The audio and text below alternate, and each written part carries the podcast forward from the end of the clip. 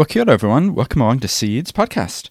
This is a little bonus episode which has an excerpt of my conversation with Joe Davis. And in it, we talk about the pivoting that was done during COVID by the team at NanoGirl Labs, where he's the co founder and CEO. And then we talk about the book which is coming out soon, which looks at the silver linings for businesses. I really enjoyed the whole interview with Joe, so make sure you check out the full interview, which will be out in a couple days. Now let's dive into this excerpt. We'd sort of really doubled down on that. We had a product that was working beautifully for us. Uh, had the added benefit that we love to travel. And so we had a we had tours lined up uh, in Edinburgh, um, then around the south of the UK, then across I think to the States, then in um, sort of the UAE, back down through China, across to Australia for a tour, and then finishing in New Zealand with a with a tour at year end.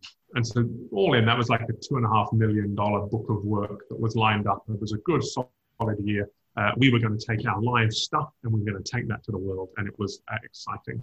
In the three or four days before lockdown, literally all of that vanished. Everything was cancelled, postponed, pushed out. It's not happening. Two and a half million dollars disappeared. Michelle and I went, were sitting at home. We were having dinner together, and we said, "Well, you know, this is this is suboptimal.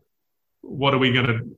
What, what do we do?" Like that. And I think the, the choice was pretty stark. It was either sort of dramatically reduce our overheads, just kill cost in the business, contract and live on our savings and try and sort of hunker down and weather the storm on a on a storm jib, or we could try and do something bold.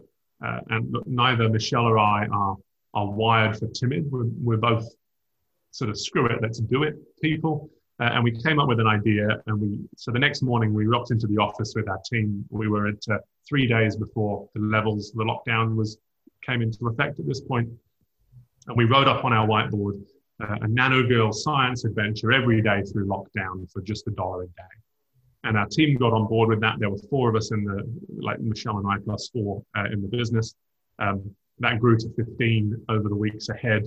Um, that idea became a digital platform called Nano Girls Lab, which is online today. It had look huge success, thousands and thousands of kids that use that as you know their lockdown part of their lockdown learning and entertainment and, and, through that and producing a tv show over that time for the learning network we were able to reach more than 140000 um, with science learning through the course of lockdown and, and the months since. We partnered in ways we've never partnered before and were able to come up with really cool ways to, to bridge the digital divide and make sure that that STEM learning was getting to kids who just don't have access to the internet or a computer or anything of the sort it was exhausting, but it was just the most, it was such an exhilarating time. It was a really remarkable adventure. Every morning through that, our, obviously we're all working remote. Uh, Michelle and I had moved into our office. We were living in the office. We built a studio there so we could shoot all this stuff. And obviously we needed to be able to access that. So to keep the bubble thing legal, we moved into the office and set up a flat. But every, every day we'd meet kind of this big kind of all hands call at nine o'clock every morning and at nine o'clock every morning, it was someone's job on a roster to share something they learned since their last sharing. And our social media manager said, uh, guys, it's not something I've learned. I just have to share this news with you. This morning, last day of lockdown, my dad um, proposed to his partner. They'd always said they never wanted to get married. They'd both been married before. They didn't want to do that again they locked down together in this little cottage on Waiheke Island. And on the, like this morning, my dad got down on one knee and said, Look, I never want life to be any different than this has been. Will you marry me? And I said, Obviously, we're all celebrating. It's wonderful. It's this real joyous thing.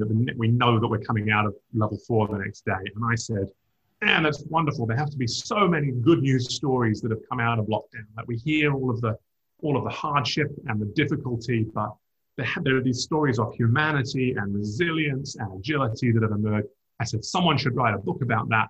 I said, you know what you'd call it? You'd call it Silver Linings of the Long White Cloud. If anyone's going to do it, they can have the title for free. There you go. I was just riffing, you know, uh, being obnoxious, I think, actually, on reflection. Anyway, I, we realized at the end of the call that, you know, if someone, we are someone, right? I am someone. If it ought to be done, well, then let's do it. I called my good mate David Downs. David had co-written a book with with Michelle previously called Number Eight Recharged. It was a, it was a real success and a similar format to what I had in my head. Um, he was in. He's always always loves a good idea. Called Penguin and sort of pitched the idea to them. And by the end of the day, I had a co-author who'd written a book before, which was very very helpful. um, and a publishing deal with, with Penguin. So we set about finding and capturing and writing uh, amazing stories from communities and businesses that had been successful uh, in some way through the COVID 19 level four lockdown period. That's really fascinating. I love it. And I love the, um, you know, it's just such a personal story as well because you represent what you're talking about. It, it's not sort of a academic, ethereal, oh, somebody was affected and let's talk to them. It's actually no, no, yeah, exactly. this was a, a, daily stress at the beginning, and and that the amazing thing, just in your particular situation, is just to think about the scaling. You know, the scalability that the internet brings, and and holding things online and things. And I mean, I remember seeing something with Michelle and with um, the Prime Minister talking about COVID. You know, like the the ability, the reach that you get through using social media and using the internet is is incredible really. When you compare it to purely we're here in the room and and there's you know a hundred people as opposed to there's potentially a hundred thousand people watching this thing so. Yeah it's been a real joy and, and what we found pretty quickly is that um, yes look it's really important to me in talking about the good news stories and the silver linings of all this, not to in any way diminish or take away from the hardship and the suffering and the genuine difficulties that people face. But I think it's equally important to recognize that you know not everything's broken. And actually there are some things there that I think if we can if we can learn from the experiences of these these organizations and these people that did well and you know really really made a dent with what they did actually, I'm profoundly optimistic for New Zealand's future. There's an opportunity here, and I think that the book and and now the live event that's going with that book are, yeah. I look, I, I think that they, yes, they mark a moment in the in time. Yes, they are some great yarns and some great stories that are just fun to read. But also there are some some pretty important underlying lessons in there too that I, I think business leaders will benefit from. So just reflecting on the book now that it's coming up to you know being released and things, were, were there any, I guess, key themes that that really stuck out to you? Yeah, look, I think one of the the fundamental sort of things that I see see looking through the book is this. I think that COVID around the world has given a real opportunity for us to question whether we've aligned value with our values.